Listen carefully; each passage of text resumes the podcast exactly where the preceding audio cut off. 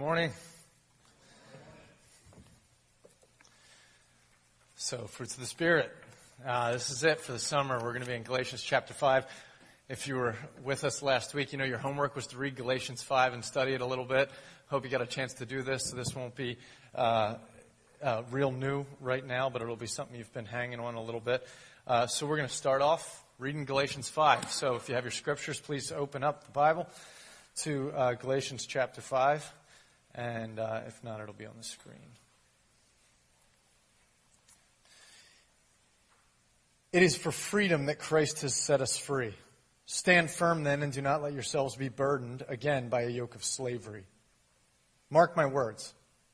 I, Paul, tell you that if you let yourselves be circumcised, Christ will be of no value to you at all. Again, I declare every man who lets himself be circumcised that uh, he is obligated to obey the whole law. You are trying to be justified by the law. You who are trying to be justified by the law have been alienated from Christ. You have fallen away from grace. But by faith, we eagerly await, through the Spirit, the righteousness for which we hope. For in Christ Jesus, neither circumcision nor uncircumcision has any value. The only thing that counts is faith expressing itself through love. You were running a good race. Who cut in on you and kept you from obeying the truth? That kind of persuasion does not come from the one who calls you. A little yeast works through the whole batch of dough. I am confident in the Lord that you will take no other view. The one who is throwing you into confusion will pay the penalty, whoever he may be. Brothers, if I am still preaching circumcision, why am I still being persecuted? In that case, the offense of the cross has been abolished. As for those agitators, I wish they would go the whole way and emasculate themselves. Whoa. Verse 13. You, my brothers, were called to be free, but do not use your freedom to indulge the sinful nature. Rather, serve one another in love. The entire law is summed up in a single command. Love your neighbor as yourself. If you keep on biting and devouring each other, watch out or you will be destroyed by each other. Verse 16. So I say, live by the Spirit, and you will not gratify the desires of the sinful nature. For the sinful nature desires what is contrary to the Spirit, and the Spirit what is contrary to the sinful nature. They are in conflict with each other, so that you do not do what you want. But if you are led by the Spirit, you are not under law. The acts of the sinful nature are obvious sexual immorality, impurity and debauchery, idolatry and witchcraft, hatred, discord, jealousy fits of rage, selfish ambition, dissension, factions, and envy, drunkenness, orgies, and the like. I warn you, as I did before, that those who live like this will not inherit the kingdom of God. But the fruit of the Spirit is love, joy, peace, patience, kindness, goodness, faithfulness, gentleness, and self control. Against such things there is no law. Those who belong to Christ Jesus have crucified the sinful nature with its passions and desires. Since we live by the Spirit, let us keep in step with the Spirit. Let us not become conceited, provoking and envying each other. May God add rich blessings to the reading of His Word. Join me in prayer, please. God, we thank you for your Word. And uh, we are in need not only of the, of, of the foundation that it lays for us and the, and the, uh, the health and nourishment that we receive from it, but God, we are all in a state of fallenness. We're all broken. Uh, we're, and we need a great deal of grace.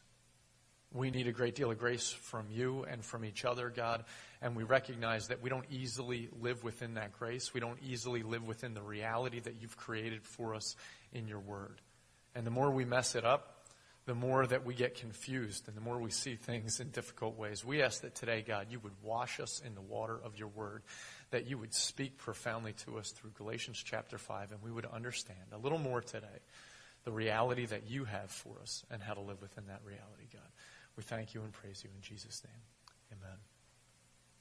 So, uh, this isn't the first time in the scriptures that uh, God equates fruit with our spiritual lives, is it? This isn't the first time across the story of the scriptures that you see this theme of fruit be a really important thing in our relationship with God. When do you first see fruit enter the equation in our relationship with God? Garden of Eden, right. Okay, so in the Garden of Eden, it's a really big deal. I mean, this theme of fruit in our spiritual lives, it's a really big deal. It's been there from the beginning. And of course, uh, when you look at Genesis chapter 1, uh, it's amazing what happens. There's a few different passages, and I won't read them all for you because there's a lot of story there. But what happens in Genesis chapter 1 and chapter 2 is, is God creates on the third day seed bearing fruit that reproduces itself. But when he, and he says that the, the, uh, the Adam and Eve are going to be the caretakers of that. In chapter 2, at the beginning of chapter 2 of Genesis, when he's kind of retelling the story, he says that no thistle or no, uh, no shrubs had grown up yet. And he said, and the reason is because there was no one to work the ground. So he makes Adam as he's making the garden, and then he places Adam in the middle of the garden in order to work the ground. And then he tells Adam, he says, See all these trees here? And this is before Eve, as far as the, the story it looks like in scriptures. He just says, Adam, look around. See all that food? This is for you to eat. Okay? You can eat any of it. Uh, you can eat anything you want, except, of course, that one right there. Don't have that one. But everything else you can have. Okay, so with that said, the idea of fruit, were we created to be consumers of fruit or producers of fruit? Both, right? I mean, here's the, here's the garden. Eat from it. Consume it. It's yours. This is what will nourish you. Also, you're the caretaker of it. Work the garden. Oversee the whole production process that we're supposed to receive the fruit and we're supposed to produce the fruit. And we need what we need, God gives us through the garden, and what we're supposed to do is take care of that garden. And so we're on both ends of it. Now, here's where the analogy breaks down because Galatians chapter 5 is that about consuming or producing fruit? This, the fruits of the Spirit. Are they things that we consume or things that we produce? Produce. That's more about production. Now, most of us, if I was hanging out with you after the service and we went out to lunch and I said something about fruit and we started talking about fruit, would we be thinking in terms of consuming fruit or producing fruit? By and large, consuming fruit. We'd be thinking about blueberries and good antioxidants or, you know, bananas and potassium and we would be the things that our bodies need and we'd eat those things, you know, and, and we'd talk about a good fruit salad or maybe a good cherry pie or whatever it is, you know, but it'd be what we're consuming and we largely, when, it, when we think about fruit, we think in terms of consumption. And where do you go to get the fruit? To the store, yeah. You know, you might go to you might go to Giant or to Redmond or Redner's, sorry, Redmond's. That was at Wegmans and Redner's. That's what that was. Um, and uh, or you might go down to Phoenixville to a place called anybody know? Produce Junction. That's about production, right? The produce, the fruit, where the fruit is the produce, and you go to get the produce, the thing that was produced, you go to get it, to consume it. Okay? Now, when it comes to the fruits of the Spirit, we're actually called to produce the fruits of the Spirit. Not, it's not, that one's not about consumption, that's about production. But since most of us are not in the agricultural world, we don't think in terms of production when we hear this analogy of fruit. So in order for that analogy that we just heard, that, that Paul speaks to the uh, church in Galatia about, we actually have to kind of translate that a little bit into our world. Are we still producers? Do we still produce things? Are there things we're still supposed to produce? Yeah. Yeah, I mean, your employer thinks so, doesn't he? Yeah, he thinks you're supposed to be productive and get something done. She thinks that there's, you know, results that are supposed to come from you being paid. What are some of the things that in our workplace, I mean, you still have deliver, deliverables, objectives, goals. Either your company's producing something or you're actually called to, to uh, achieve some ends. What are some of the things that we produce now? Go ahead. If it's your company, what is it your company produces, or what is it that you're supposed to do with your time? Somebody throw something out there. Customer service. Good customer service. You're supposed to have happy customers who are buying product. Okay? That right there is something we're producing. We're producing happy customers who are buying product. Okay? Any number of things that, that we're supposed to produce. And we are paid and when we're paid, that's our consumption, right? That is, you go to the garden, which is work. And when you go to the garden, you go there and you eat, you get a check from your employer, and you produce, which is whatever your objectives are. And there's this balance in our life where we need to consume in order to work. And when we work, we're supposed to produce. And the more we work, the more we need. And there's that whole balance. Now, this is where it gets tricky, isn't it? That's where, like right there, it's all simple. It's all simple up until then.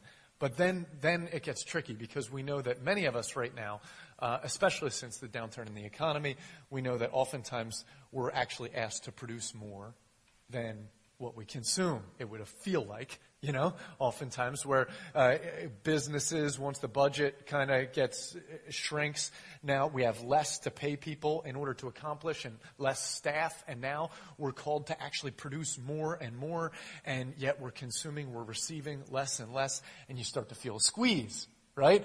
And that's the way life goes in general. It's like, oh, there's more responsibility. I have kids now. I got to take care of them. There's this to do. There's that to do. And there's more that I got to take care of. Whoa. There's more that I have to take care of unless I have to take care of it with. There's less time, more responsibility. There's uh, more demands on what my boss wants from me and less of a budget in order to get it done. You know, and uh, you all know what I'm talking about? That's kind of how it works. Now, how does how do we get there? What how do we get to a place where what it is that we try to produce with our lives seems to be less than what we have, and it creates this place of tension? Well, um, in the business world, well, let's go back to the Garden of Eden. What happened in the Garden of Eden? Well, there's a couple things that happened. First of all, they took the fruit that they weren't supposed to take, and instantly after they took the fruit, there was a curse that fell on humanity. When God said, This is what I will give you to consume, and were we content with that?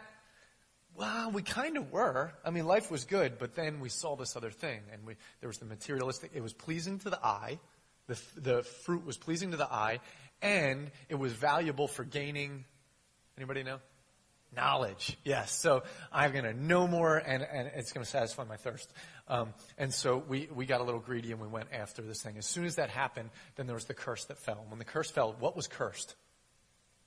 What was the first thing that was cursed beyond Satan? Satan had to curse the serpent. But after that, what was the first thing that was cursed? The ground. The ground was cursed. What comes out of the ground? The fruit. Yeah, the, the, tree comes out of there. And now what was the curse is that by the sweat of your brow you will eat of the produce of this ground. So now what once was easy because of the favor of God is going to get a whole lot more difficult. And there's a few reasons. One is because the ground was going to start producing all sorts of things that made it difficult. The ground wasn't working as well anymore. Secondly, is we had tasted forbidden fruit. And once you get a taste of forbidden fruit, it's kind of hard to forget the taste.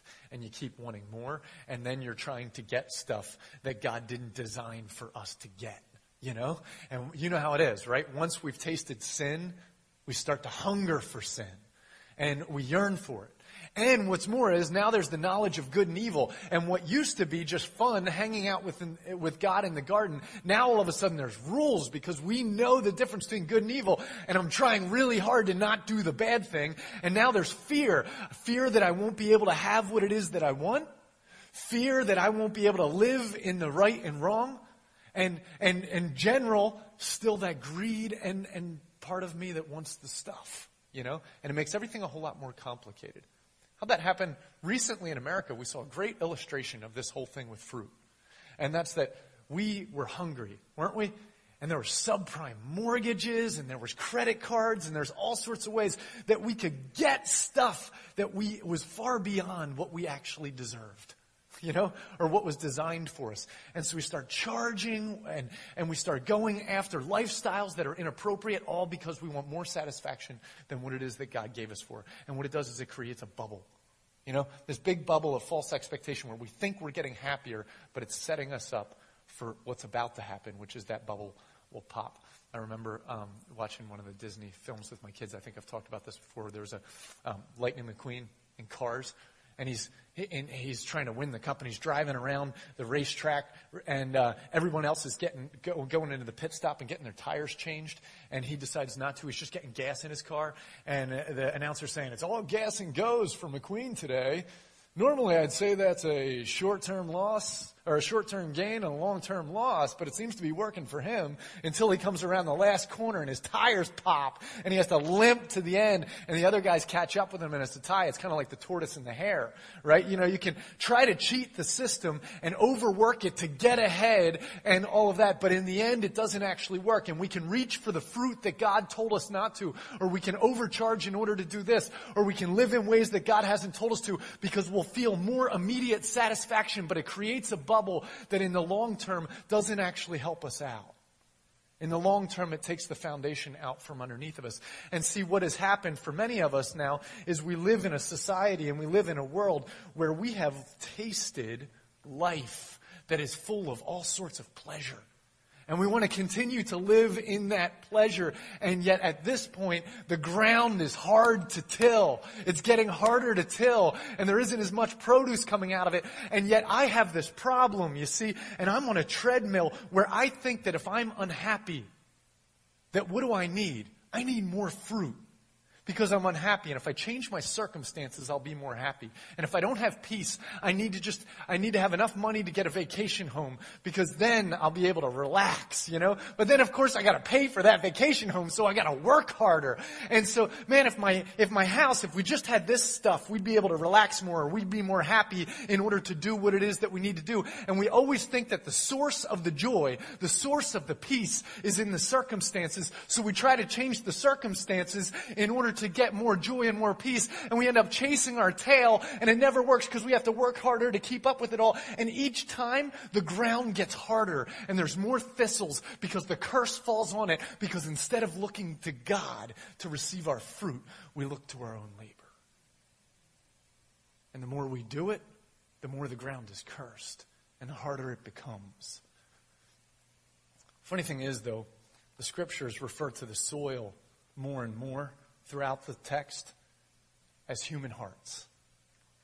The soil where the seed falls is the soil of human hearts. And the question is, will the soil be healthy? Well, the thing keeps going with Adam and Eve. Of course, after they after the ground was cursed, they had two kids. What were their kids' names? Help me out. Cain and Abel. All right. What did Abel do for a living? What's that? He was a shepherd. Yeah. You'll hear that one again in the scriptures. Hold on to that one, the shepherd thing. Um, and then, and then the other one, Cain. What did he do? He was a gardener, a farmer. You'll also hear gardener again in the in the scripture. Now they both did stuff. You know, one of them took care of the sheep, the other one produced the fruit. They came to God and they offered the sacrifice. God obviously wanted sacrifice from them. Then they come and they go to offer the sacrifice. What does Cain bring for sacrifice? Produce, thank you. So he takes the best of his produce and he offers this produce to God. Abel, what does he offer to God? A lamb. And so he offers this lamb, and um, one of those is acceptable and the other is not. Which one's acceptable? The lamb. Now here's what's confusing, okay? When you, get, when you move forward to the law code, you realize that God does, are, are both of these things acceptable sacrifices according to God? Fruit and the produce? Yes, they're both acceptable in the law code there's a principle of first fruits, right? When you take your fruits and you give a thank offering to God. So everything that God has blessed us with, all the fruitfulness, all the productiveness, we take the first of all of it and we bring it to God as a thank offering to say, thank you God, your favor has been with us, your grace has been here, you've blessed us, we give it back to you, thank you. The offering plates just recently went around and that's what we do with the offering, right? The offering is a thank offering to God, tithing back to God of the first fruits of all that we have received, we give back to Him him. That's a thank offering. That's what Cain actually appears to be bringing to God. You know? And yet somehow God doesn't accept it. And there's a reason why. Because humanity was not in a good relationship with God. And when we're not in a good relationship with God, but we try to do things that we think will please God, like being really productive, and we try to bring God our fruit and say, Look what I did, God, here. He says to us, our righteousness is as filthy rags. He's not impressed with our first fruits. First fruits coming out of the gratitude of our heart is a great thing. First fruits, in order to try to satisfy the injustice in our world and get forgiveness because that, it doesn't work. Abel brings the first sacrifice. Without the shedding of blood, there is no remission of sin. And so there had to be a sacrificial lamb in order for the relationship to be restored. The fruits that Cain brought were not acceptable to restore a relationship with God. The sacrifice of a lamb was acceptable to restore a relationship with God. If the relationship was restored with God and it was working really well and he was in a great relationship with God, well then a thank offering of the first fruits of what he was accomplishing would be a great idea. But until there's been reconciliation with God, it doesn't make sense. How's that all apply to us? You know? What's that have to do with us? Well, this is what often ends up happening. You see, eh, actually, let's keep going with this story, even before we make the application. Let's keep going one little step further. Cain, of course, it doesn't work, right? And Cain, what happens to him? What does he do? He gets really, really mad and jealous.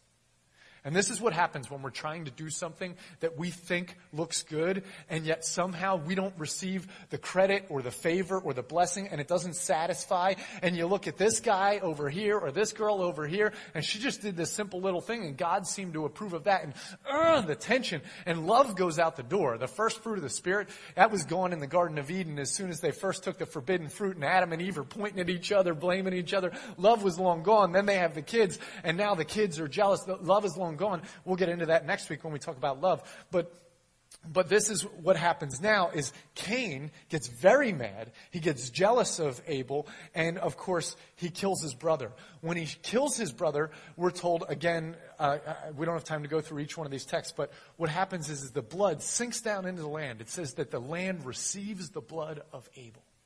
Receives the blood of Abel. And what happens? Now there's another curse that falls. Second curse. Curse number two. God curses Cain. Anybody remember what he says to Cain? The land will never produce fruit for you again. It will never yield fruit. And he was a gardener. So first, it went from being easy fruit in the garden because of the grace of God and it just worked to it being hard. And this guy worked hard. I'll just work harder. And now I'm going to show God how good we can do it, you know, and here's my fruit. And then God's like, that's not actually what I'm looking for. We need a sacrifice at this point for forgiveness. Now he's mad because Abel got it right and he didn't. So he slays his brother. The blood goes down and God said, now listen, it was the wrong blood that was shed by you. And because of it, this ground will no longer produce any fruit. When we watch in our world how this works, this is how it works. We want things that we shouldn't want. We go and get them. And when we go and get them, all of a sudden work becomes a lot harder because we have eyes for the wrong things. Our hearts can't be motivated the right way. And there's a curse over all the things that we're doing. It never seems to work out quite right. And it takes extra effort in order to keep it going. And that's because the curse of God is innate within it because He doesn't want things to go well if we're not depending on Him because we have to turn and lean back in Him. And so things get more difficult. At this point, we have some options. What we tend to do in our guilt is we tend to try to throw token efforts toward God and expect Him to be pleased with our efforts toward Him. So we do some good religious activities or do some things and say, look at my fruit, God. And God says, no, we need the shedding of blood at this point. It doesn't work fruit. You need to depend on the broken blood, broken body and the shed blood of Christ. But we have a tendency not to go back there, but to try to push it back up and to make things work. And when things don't work, we have a tendency to begin to not love each other, but to really have tension in our relationships. And when that tension starts in the relationship, now God, it really allows the curse to continue. And what ends up happening is, is the, the land stops yielding fruit altogether. And the first fruit to go is always the fruit of love which is the first of the fruits of the Spirit. But we also get less and less productive because we're not functioning well in these relationships. So then what it is that we're supposed to produce doesn't work very well at all anymore because the curse has consumed us. Cain wanders around trying to figure out what to do from there. Here in America, we have uh, we've struggled We've struggled because as it's been obvious that we've wanted things that we haven't, even as we've seen things get more difficult, in general, we haven't responded by returning to God and saying, we're sorry. We wanted the wrong things. We should have wanted you. And instead, we're chasing after this and chasing after this. Instead, most of what we do is we tend to work harder to try to keep up the lifestyle that we once, once tasted instead of falling on our face before God and just being like, God, I need you. I went to the wrong place. You know, life was great in the garden and it may never be quite like the garden this side of heaven, but I do know that if I have you, that I would have everything I need. And instead of being like the prodigal son who comes back and says, man, being a servant in your house would be better than being out here doing all this. We keep telling ourselves, if we just work a little harder, if we just do a little more, we'll get there. And we have less peace and we have less joy because we're trying to change our circumstances in order to get peace and joy. But the fruits of the Spirit in our life are missing the joy and the peace. Why? Because we're not nurturing a relationship with God that starts with repentance. The fruit of the Spirit is found by keeping in step with the Spirit. And we're told here in Galatians chapter uh, in 5, verse 24, those who belong to Jesus Christ, Christ Jesus have crucified the sinful nature with its passions and desires. Their desires have been crucified with Christ. In verse 25, since we live by the Spirit, let us keep in step with the Spirit. Okay, so here it is. There's also, let's read one other verse actually, the very beginning of the chapter, verse 1. There's this beautiful, beautiful verse, spectacular verse here. It says, It is for freedom that Christ has set us free. Stand firm then, and do not let yourselves be burdened by a yoke of slavery. Have you ever been at work and felt like it almost was like, I'm just slave to the grind here?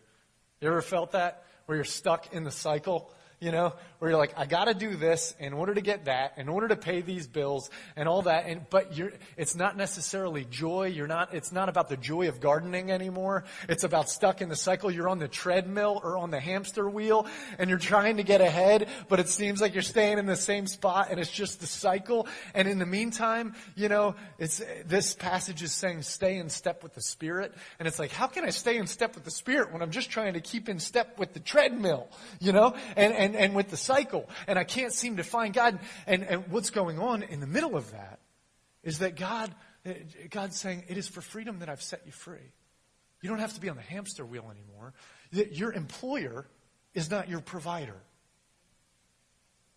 Your circumstances aren't what make you happy and give you joy. Love is not found from your spouse and, and their approval of you love and joy and peace and all of those things, they don't come from wealth. They don't come from circumstances. They don't even come from human relationships. They come from God. They come from the hand of God. And when I'm on the treadmill, it's because I'm trying to make everything else work. And when he tells me to move with the Spirit, I can't move with the Spirit because I can't stand to step off the treadmill because I'm afraid of what will happen. And he says, But Christ has set us free. Why? Because we don't have to come and bring fruits to God in order to impress Him. What we have to do is lean into a sacrificial lamb and realize that the blood has already been shed. And the scriptures tell us that the blood of Jesus speaks a better word than the blood of Abel which means that when Jesus hangs on a cross of Calvary and the blood runs off of him, it soaks up into the ground the same way that Abel's blood fell into the ground. And you know who put him there? The same kind of people who put Abel in the ground. Because there were people who were jealous because their fruit somehow didn't satisfy and didn't seem acceptable to God. But this guy seemed to just walk in the favor of God. And as a matter of fact, he was God. And they couldn't stand it. So they crucified him the same way that Cain killed Abel. And they put him on a cross. But this time when the blood flows out, instead of it bringing a curse, it breaks the curse. And it's a beautiful thing because what happens is, is Jesus says, you don't need the fruit anymore. You don't need to produce the fruit. It won't make me happy if you produce the fruit. I've already made the eternal sacrifice. What you need to do, what you need to do is come to the vine. Come to the vine. Okay, so this is where you see John chapter 15, verses 1 to 5. And listen to the words of Jesus. I am the true vine, and my Father is the gardener. Cain is not the gardener. I'm not the gardener. The Father is the gardener. I am the true vine. My Father is the gardener. He cuts off every branch in me that bears no fruit. And while every branch that does bear fruit, he prunes so that it will be even more fruitful. You were already clean because of the word I have spoken to you. I want to stop there for a second. Has he said anything about cleanliness before this? So why all of a sudden does he say the word clean? It's so weird. What was that? He didn't even say anything about dirtiness, let alone cleanliness. Well, the reason is because when he says, my father's the gardener, and he snips off every branch that doesn't bear fruit, what's the tendency of a fallen humanity to feel in that moment? I feel dirty. I'm not producing fruit the way I'm supposed to. I have fear in my life if I if I'm not producing. And now he'll prune. And so what he's he's assuring them in the moment. He's saying, look, Dad's the gardener. This is what he does. If you're if you're not producing fruit, snip. And if you are producing fruit, he's still going to prune you, which isn't all that comfortable either, so that you can keep producing fruit. And then there's this instant thing that happens for those of us who uh, struggle with fear is like, am I producing enough fruit? You know, like, am I going to get snipped or not is the question, you know? And because we are like Cain, where we think if we bring the right amount of fruit to God, that somehow we'll stay a part of the garden as if we're the ones who can actually produce the fruit, right? And what he's saying is, he whispers in a, a word of assurance to them right in the middle of this. He says, don't feel dirty. I'm already clean because of the word that I have spoken to you. His blood speaks a better word than that of Abel. Okay, so here we go. He, he, he goes on, verse 4 Remain in me, and I will remain in you. No branch can bear fruit by itself. It must remain in the vine. Neither can you bear fruit unless you remain in me. Are we called to bear fruit? You bet we're called to bear fruit. God expects that fruit is coming out of Christians' lives and that it's the fruit of the glory of God. It's the character traits of God that are bubbling up off of us and they're coming out of our branches and coming out of our decisions, coming out of our lifestyles. We're looking like God. We're looking like the, the character of God coming off of us. And that's the fruit that we're supposed to bear. But here's the difference between God and the average employer that we deal with is he doesn't skimp on the resources. He lays down his life for his sheep and he has the entire flocks of, of, uh, of heaven and all the fruit that we could possibly think of right here here at his fingertip, fingertips. He's got the checkbook of the kingdom of God, and he's got his very self to coach us, to approve of us, to love on us. If we lack wisdom, he says he'll give it to us. There's absolutely nothing that God won't give to us. He's an employer with an open door who says, anytime you need help, anytime you know you're supposed to be doing this, but you don't have the resources for it, come see me. I'll write you a check right now and we'll get it done. If you need wisdom, if you need perspective, come to me. I'll help give you perspective. If you're feeling low about yourself and you don't know if you're doing a good job, come over here and I'll give you a hug and it's all going to be okay. You know? And that's where he's at with, he's a, the greatest open door employer. You know? He's just come in and I'll help you out. But have you ever had a gift that you weren't able to receive? Somebody offered me uh, a couple years ago, uh, offered our family, hey, we have a cabin. If you want to use the cabin, um, we'd love for you to use the cabin. And we were like, oh, that'd be awesome, you know? But the problem was, is we were booked up for the whole rest of the year, every weekend. And we couldn't use the cabin. And here's somebody, you know, and I'm just like, oh, it's terrible to have uh, the ability to access a gift and not be able to receive it. And when we're running on the treadmill of our lives, and Jesus says, hey, are you weary and heavy laden? Because my yoke is easy and my burden's light, and you can find rest for your souls, but you have to come unto me. You know? Behold, I stand at the door and knock. I want to hang out with you. I want to eat with you. I've already laid down my life for you. The lamb has already been sacrificed. It's already available. I'm right here. But the real question is, when I get up in the morning, do I have time for him? You know? Do I have time for him in the morning? Before I go to bed at night, am I too exhausted to actually connect with Jesus because I've given myself to everything else in my life and, and I'm trying to get at the very end some little thing with Christ? Or do I understand that He is the source of all that I need? And that the greatest priority of my life is not to be productive, but the greatest priority of my life is to be connected. And if I'm connected, I will be productive.